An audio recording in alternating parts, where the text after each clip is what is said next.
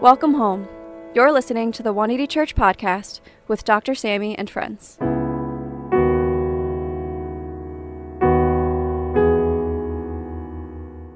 Dr. Sammy D. Kim is a Harvard trained ethicist and co founder of 180 Church NYC. He is a Yale Hastings Scholar at the Yale Interdisciplinary Center for Bioethics and the Hastings Center, where he explores the inequities surrounding health, immigration, and social policies, along with professional burnout. He is also a regular contributor to Christianity Today. For more information, please visit his website at samdkim.com. Welcome, guys, wherever you're watching this, different parts of the country or the world. That's my spiel beginning line. Um, whether you're joining us live or here, welcome. You can be seated if you're here.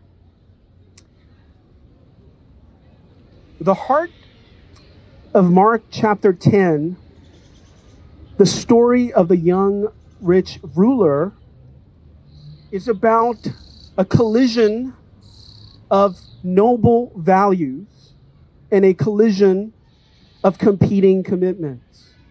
You see, when I was a kid, and I used to go to youth group in Sunday school, the gospel presentation was usually is either drugs or Jesus.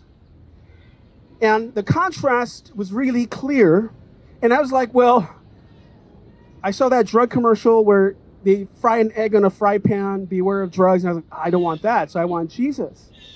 And sometimes the church polarizes evil or sin to following our, following God or the essence of the spiritual life. But for most people living in the city, flourishing in their life, the greatest enemy to the spiritual life is not actually sin or evil, but good things. There's G O D. Tell someone next in your blanket G O D. And there's G O O D. Just one letter but it literally determines your sovereignty and God's sovereignty over your life. And what we see in our lives, especially in my life, I see these collision of noble values colliding in my life all the time. Like, for example, I've been on a diet for about two decades. Sometimes effective, but mostly not effective because I have the collision of wanting a six pack, but then having a dot dad bod because my appetite for indulgence is noble, right? My I love sushi buffets. But buffets render my diet obsolete. But this constraint of wanting to look good versus to indulge is it constant tension. How many people know what I'm talking about? You know what I'm saying? I'm not the only one, right? Snicker bars. Oh, donuts, the enemy of my life. Sometimes our diets, which is about what? Restraint, is overcome by passion. Now, th- this tension between passion and cognition, between reason and passion, has been the story of ancient civilization till now, right? Greece, ancient Greece is known for the greatest philosophers, Plato, Socrates, etc. But they defaulted on their date eh, like 8,000 times, and they have nap times at noon. No wonder economy's not growing. Why you can't pay down your debt? So passion usually wins, the, even overcomes the greatest minds. And so when we come to this text, let's go there I just have two basic outlines for Mark 17, Mark 17 here, Mark 10, verse 17 to 31. I'm, I'm going to do a whole series on the idea of the rich young ruler. But the point of the story, the lesson, and for the next few weeks later on on video, I'll go more into the text. But here's the point of the story. The point is sometimes the greatest enemy to the spiritual life is not evil but good. The greatest enemy to the spiritual life is not evil, but good. That's the definition of an idol. An idol is when good transcends the supremacy of God. The definition of an idol is when gifts transcends the giver. And when you come to this text, the young rich ruler, to categorically define him, he's not some pagan investment banker profiled in Vanity Fair using Tinder on the weekends. The rich young ruler is serious about his faith. That's why, if you read the text, in verse 17, it says that as Jesus started on his way, meaning Jesus was leaving, a man ran up to him, fell on his knees for reverence, and said, Good teacher, he asked, What must I do to inherit the eternal life? So the young rich ruler is not struggling with explicit paganism. Okay? He's, he goes to church. He has some priorities in check. He's a believer, not a pagan. And a lot of times in your own spiritual life, in our spiritual life, what will keep you from making God first place in your life? It won't be drugs always. well, that's like when I was 16, they talked about being a gangster, drug dealer. That wasn't a very compelling. But what about career? What happens when you become a medical student or an attending or a resident when they work you like a dog? Right, Pat? They, they drive you crazy. They make you work 60 hours, 70 hours. What do you do when you need to sleep versus do something spiritual? Go to church, go to small group, read the Bible. I mean, working your career, I mean, it's very, extremely difficult to get into medical school today. I mean, all the people in our church, if they applied, they might not get in now.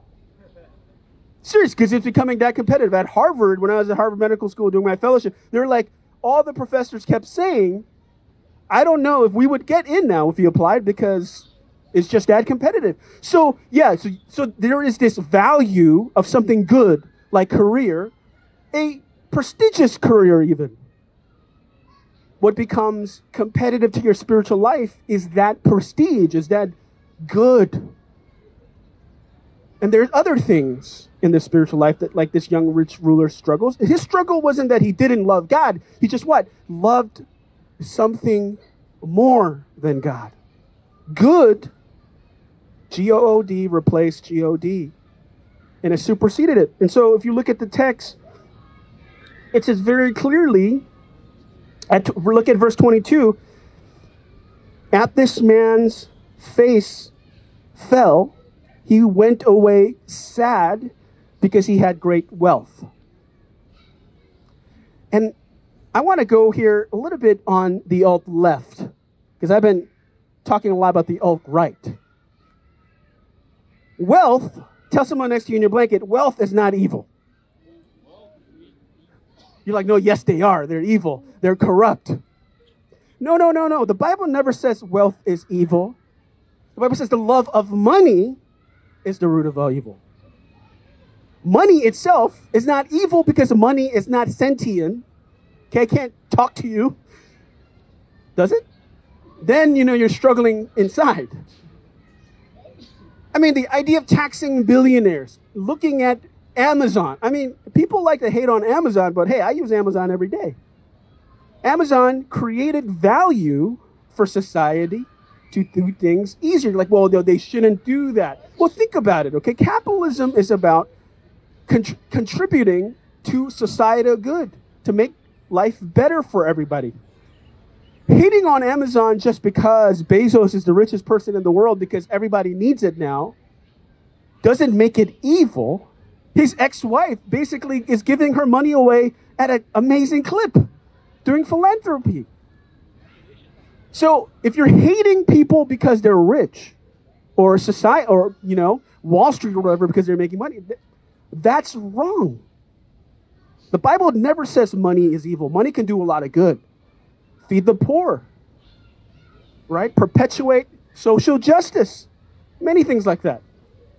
The Bible says the root of money the love of money is the root of all evil. So in this text, it's not that money is evil. No, what? The hold of money has taken over God being first place of his life.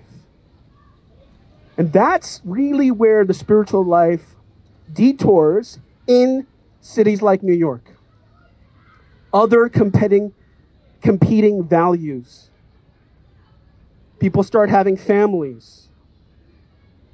People, kids start playing sports. And you know, one of the greatest epidemics, spiritual epidemics in the United States is that most families disappear from church in urban areas in major cities because it becomes very difficult to juggle those commitments church, faith, God, and family.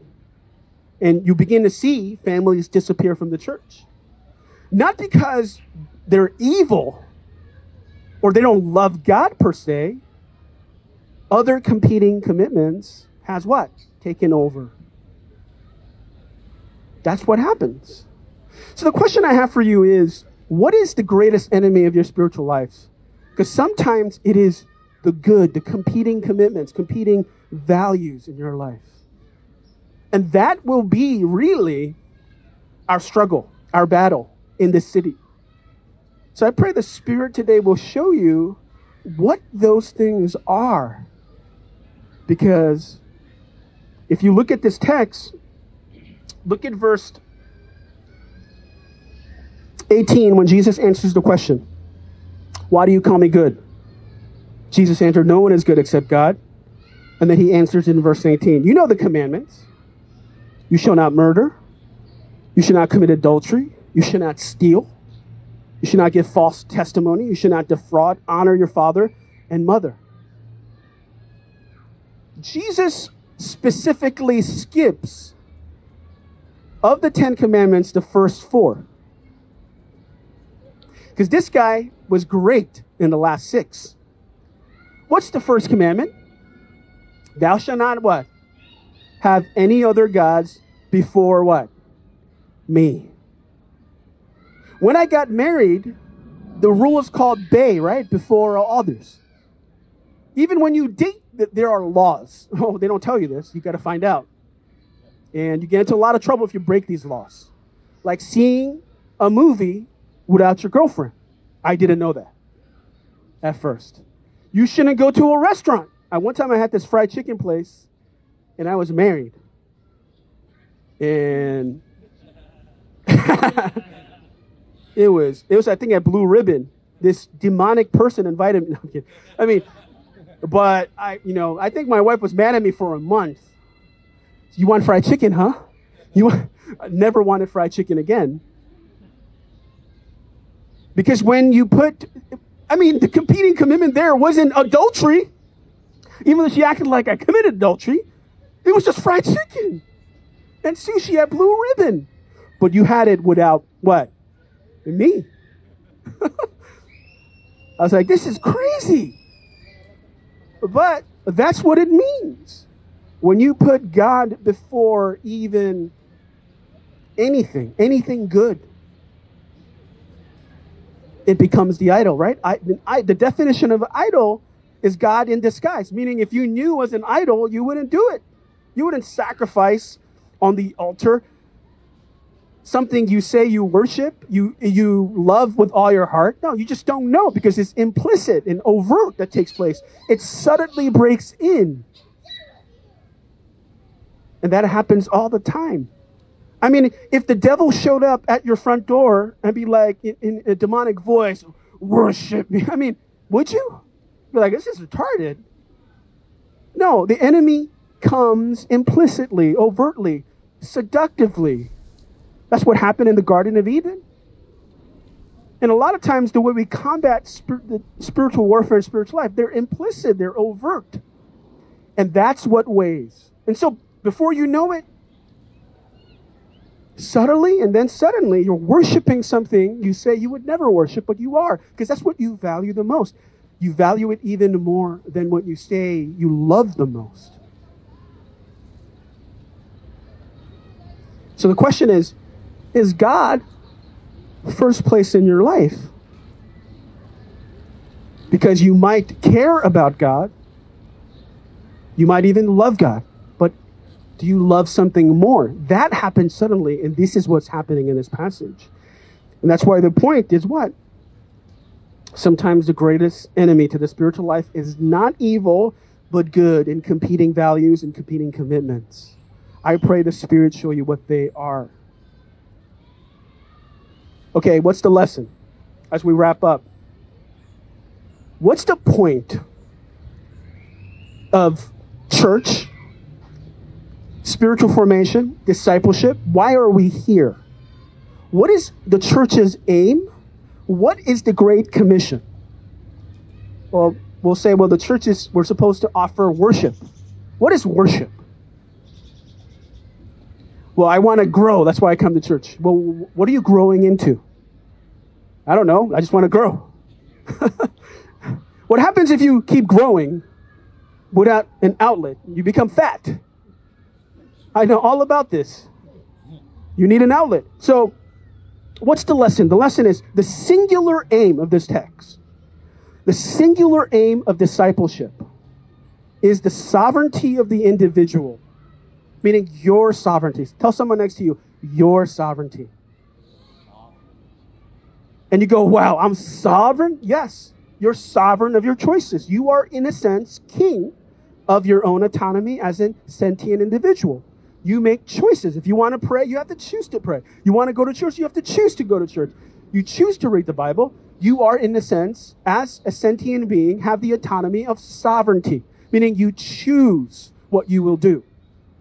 So then, the singular aim of discipleship in this passage is that the sovereignty of the individual being fully surrendered to the sovereignty of Christ. If a church does not do that, if a community of faith does not help you transition your sovereignty to God's sovereignty, that's not spiritual formation. It's not skimming or massaging sovereignty. It's surrendering control of your life to Him completely. Look what Jesus says. Teacher, he declared in verse 20, all these I have kept since I was the boy, the last six of the Ten Commandments. And then Jesus in, first, in verse 21 talks about the first four. Jesus looked at him and loved him. I want you to look at someone and love them right now. Lovingly look at him. Oh, I love you. You're cute. But are you putting God first in your life, first place in your life? Jesus looked at him, and said, and loved him. Endearingly looked at him. But one thing you lack, he said, go sell everything you have and give to the poor, and you will have treasure in heaven. Then come follow after me. This is not about money. I'm not even talking about money here. Jesus knew the idol in his life was the control money gives him. Nobody wants money unless you're like Scrooge McDuck and you want to swim in gold or dollar bills, that's you might need to see counselor for that. But money gives you autonomy and freedom. That's why people want money. And the idol in the young rich ruler's life was that it was more important to him than following Jesus and following God because it's not something he could give up. And he was surprised by that. It, the text says he went away sad because he had great wealth. Wealth is not an evil, it's to hold the wealth. C.S. Lewis talks about that in, in Mere Christianity. He says that when pros- a man thinks he finds a place in the world through prosperity when it actually finds a place in him. And so prosperity found, almost demonically found a place in him in, in mammon the love of money and control. And that's what took place. And the difficult conversation in this text is that he couldn't surrender. And the whole point of being a Christian, the whole point of discipleship is singular, is transfer of your sovereignty to his sovereignty. That's the point. That's it. Nothing more, nothing less. I remember in our own church as we began in a basement in Staten Island.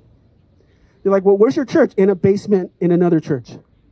You're like, wow, that's low. I'm like, yeah, it's in the lowest level. and our creative director, Henry Kim, who's, I mean, let's give Henry a hand here. He's been, our creative director has been amazing during the pandemic. Uh, with a newborn was just was driving him crazy. His wife and uh, not his wife, but his newborn, and um, and then doing the videos that they're some somewhat you know watchable, so that you're seeing me for like a year and a half. In video, you're like, oh, this is so. But Henry makes it palatable, you know. He's done a great job, but he wasn't always like that. Uh, he, I mean, he volunteered for media when you know he, he was going to SVA, and then he got into film school in California. And you know, I just sensed in in Henry's life. One day, I had a difficult conversation about the question of sovereignty. Is God fully? Are you fully surrendered? And Henry was like, "This is what Henry told me." And Anmin was there too. Um, one of our dads in our church, and Henry said, "Are you kidding me?" I'm like, no, I'm, I'm, just asking you. I want you to fully surrender your life to Christ. You know, um, I think he's inviting you. He's like, I'm volunteering in a church at a basement. I pick up this camera, I volunteer my time, and now you want my life? My parents gave me everything to become rich and famous. You got to be. Jesus wants my whole life. And then he almost literally started punching Amin. Because he, he, he knew he shouldn't fight me. I was much bigger than him, you know. But he left, slammed the door. And I told the story. This is a story of a patriarch in the making. Henry is a patriarch in 180, the story 180 community. The fact that you can actually do this thing in the city, the fact that you can be a man and a woman and surrender your sovereignty. Draw land. It's going to be messy. I hope so. Difficult conversation. I mean, you ever had a difficult conversation and it was not difficult? Of course not. Tr- transferring your sovereignty to the sovereignty of Christ is always difficult. Henry went actually left about four or five times before he came back. And he said, All right, let's do this. We're like, What? Do what? Surrender. We got on our knees and we prayed to Jesus. And then he tells his parents, I, I, It was too soon. Dad, Mom, I'm be homeless for Jesus. I'm gonna go work for Jesus. The parents are like, You crazy, man. You're gonna actually be homeless following Jesus. He goes, I don't care. The contrast was funny. Because last week he was about to beat us up, and the week after he completely surrendered. Folks, it doesn't matter if you come to 180 in the future or you're, you're moving somewhere else. How do you know the temperature of spiritual health in a faith community, there has to be difficult conversations about sovereignty. There has to be conversations about surrender in different parts of our life. Because the church is not, in, in the end, if you reduce it down, it's not about the service or the activities or even the community. It's about Jesus and following Him. That's the central, singular aim of discipleship. And usually, the competing values and competing commitments get in the way. But I pray those difficult conversations happen in your life. I pray that your sovereignty is transferred progressively, more and more every year, to the sovereignty of Christ. The man away, went away sad. But if you read the text, the disciples who were following Jesus, which I'm going to go more into in the next few weeks in this text, have a conversation to Jesus. The disciples say, they were amazed and said, Who can be saved? And Jesus, what is impossible for man is what? Possible for God. It is possible. Amen? Let's stand and pray together. You know, here's the thing about following Christ and being a Christian it's not about, first, it's the blessing.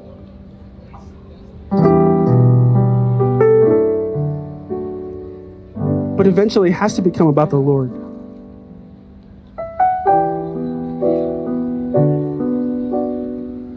First, it becomes about the gift. But it has to become about the giver.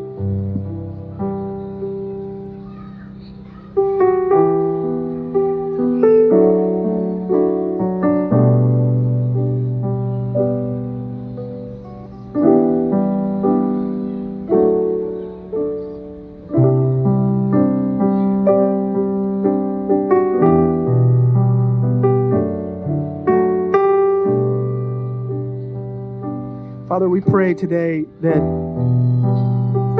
we would have a heart check. That our sovereignty is being challenged by the Spirit, by our peers, by our community.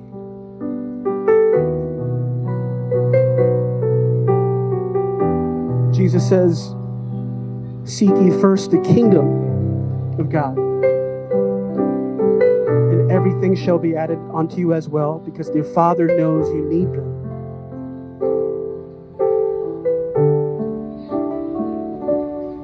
People tell me, especially in healthcare, there's no way I could be one.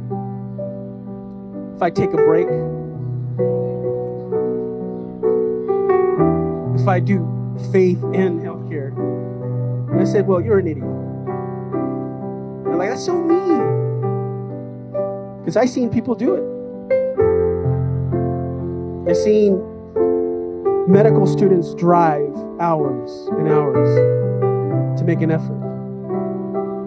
I've seen most of our patriarchs in our physician, in our doctors, in our church community all become chief residents, meaning that's 10, top 10% of your class. Living a surrendered life, putting God first. And if you read this text carefully, it says that God will reward every single person. Jesus says, every single person who leaves their field, who sacrifices and put God first, will be rewarded.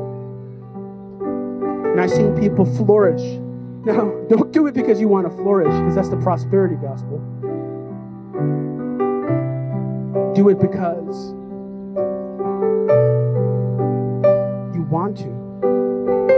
You want to put God first and obey. Because obedience is better than sacrifice, because sacrifice is still about sovereignty of how much I'm going to give up. Obedience is about His sovereignty.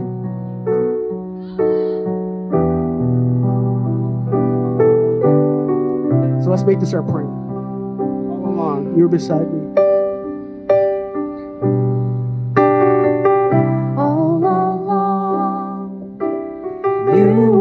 Beside me, even when I couldn't tell.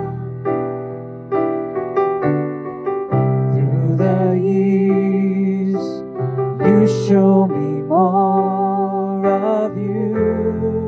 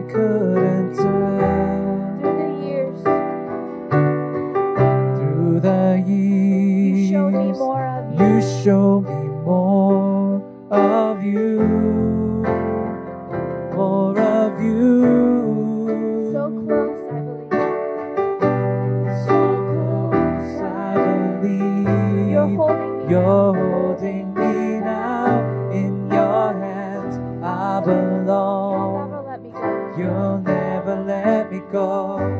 So close, I believe you're holding me now in your hands. I belong. You'll never let me go. Let's pray together. Father, we come before you with the foundation of future grace. Paul argues in Romans 8 if God would not spare his only begotten Son, why would he freely not give you all good things? The cross is evidence. You want logic, you want empirical evidence. There it is. God sacrificed the great morning star, the treasure of heaven, to secure for us an eternal value. He cares more about your flourishing than you do. Just that some of us got this crazy idea that we're smart or something. We know we know we know shortcuts. We know how to get there. We have a better idea than God. Okay, God has a universe you don't. Relax. God cares more about your flourishing. If you have taken your life into your own hands, and I know that's the American way, pulling yourself from the bootstraps, and I believe that, but there's God's part. Faith is about becoming like a child, Jesus says. It's about becoming born again, learning again. Will you put your life in God's hands again? And say, God, I want to put my life in your hands. I believe that you have a future and a hope. I want to follow you and the masterpiece you are writing for my life.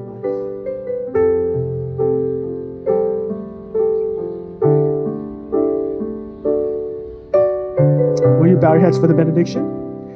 Then, right after, we'll go into our blankets and you can enjoy your lunch and great conversations today. May the grace of the Lord Jesus Christ and the love of God and the fellowship of the Holy Spirit be with you now and forevermore. All God's people say, Amen. God bless you guys. Enjoy. Have a great day.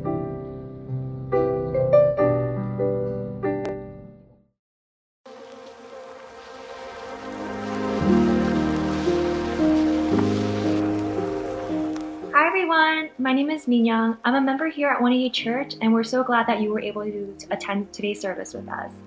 Um, there are a few community news that I'd like to share with you all. The first announcement is about our tithes and offering. We want to remind all of our members here at 180 Church to keep God in the center of your life, which includes your finances. You guys can do so through the online payment methods shown on the screen. You can give through Venmo at Church 180, Zelle and Chase QuickPay at offering at 180church.tv, or if PayPal is your preferred method of giving, you can head over to our website at 180church.tv where there is a link to donate through PayPal. Our next announcement is about our prayer text hotline at 180 Church, which is available on text at 5397 prayer and also via email at prayer at 180church.tv. This is a resource for everybody, and especially during this difficult time where we need some prayer and support, there is a prayer team that's ready to help you and to pray for all the requests that you may have.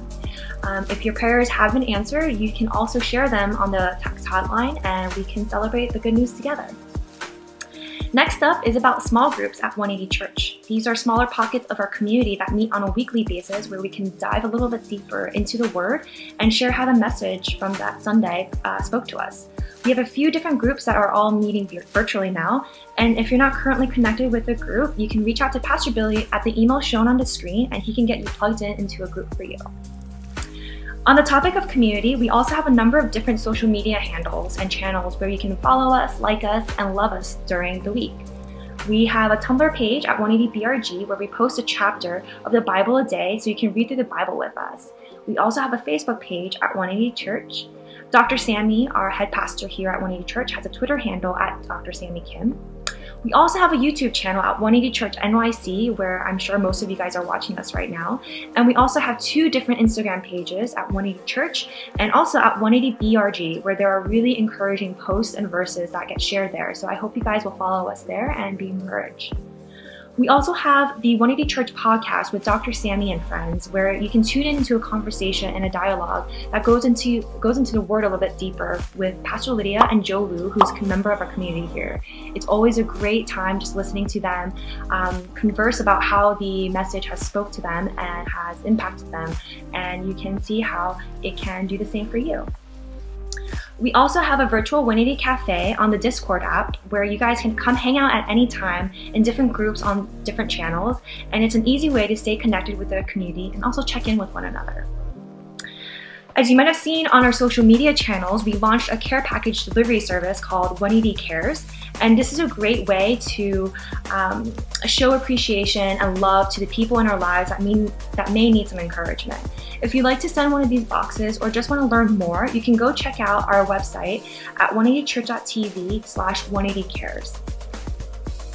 And lastly, if you've been blessed by our Sunday worship led by Pastor Lydia, you can visit the 180 Church Studios on Spotify, iTunes, and SoundCloud. Here you'll find a playlist of all the worship songs we've featured every Sunday, and it's perfect for when you want to immerse yourself in worship during the week. That's all of our community news. Once again, we want to thank everyone for joining us this Sunday, and we hope to see you again soon. Bye.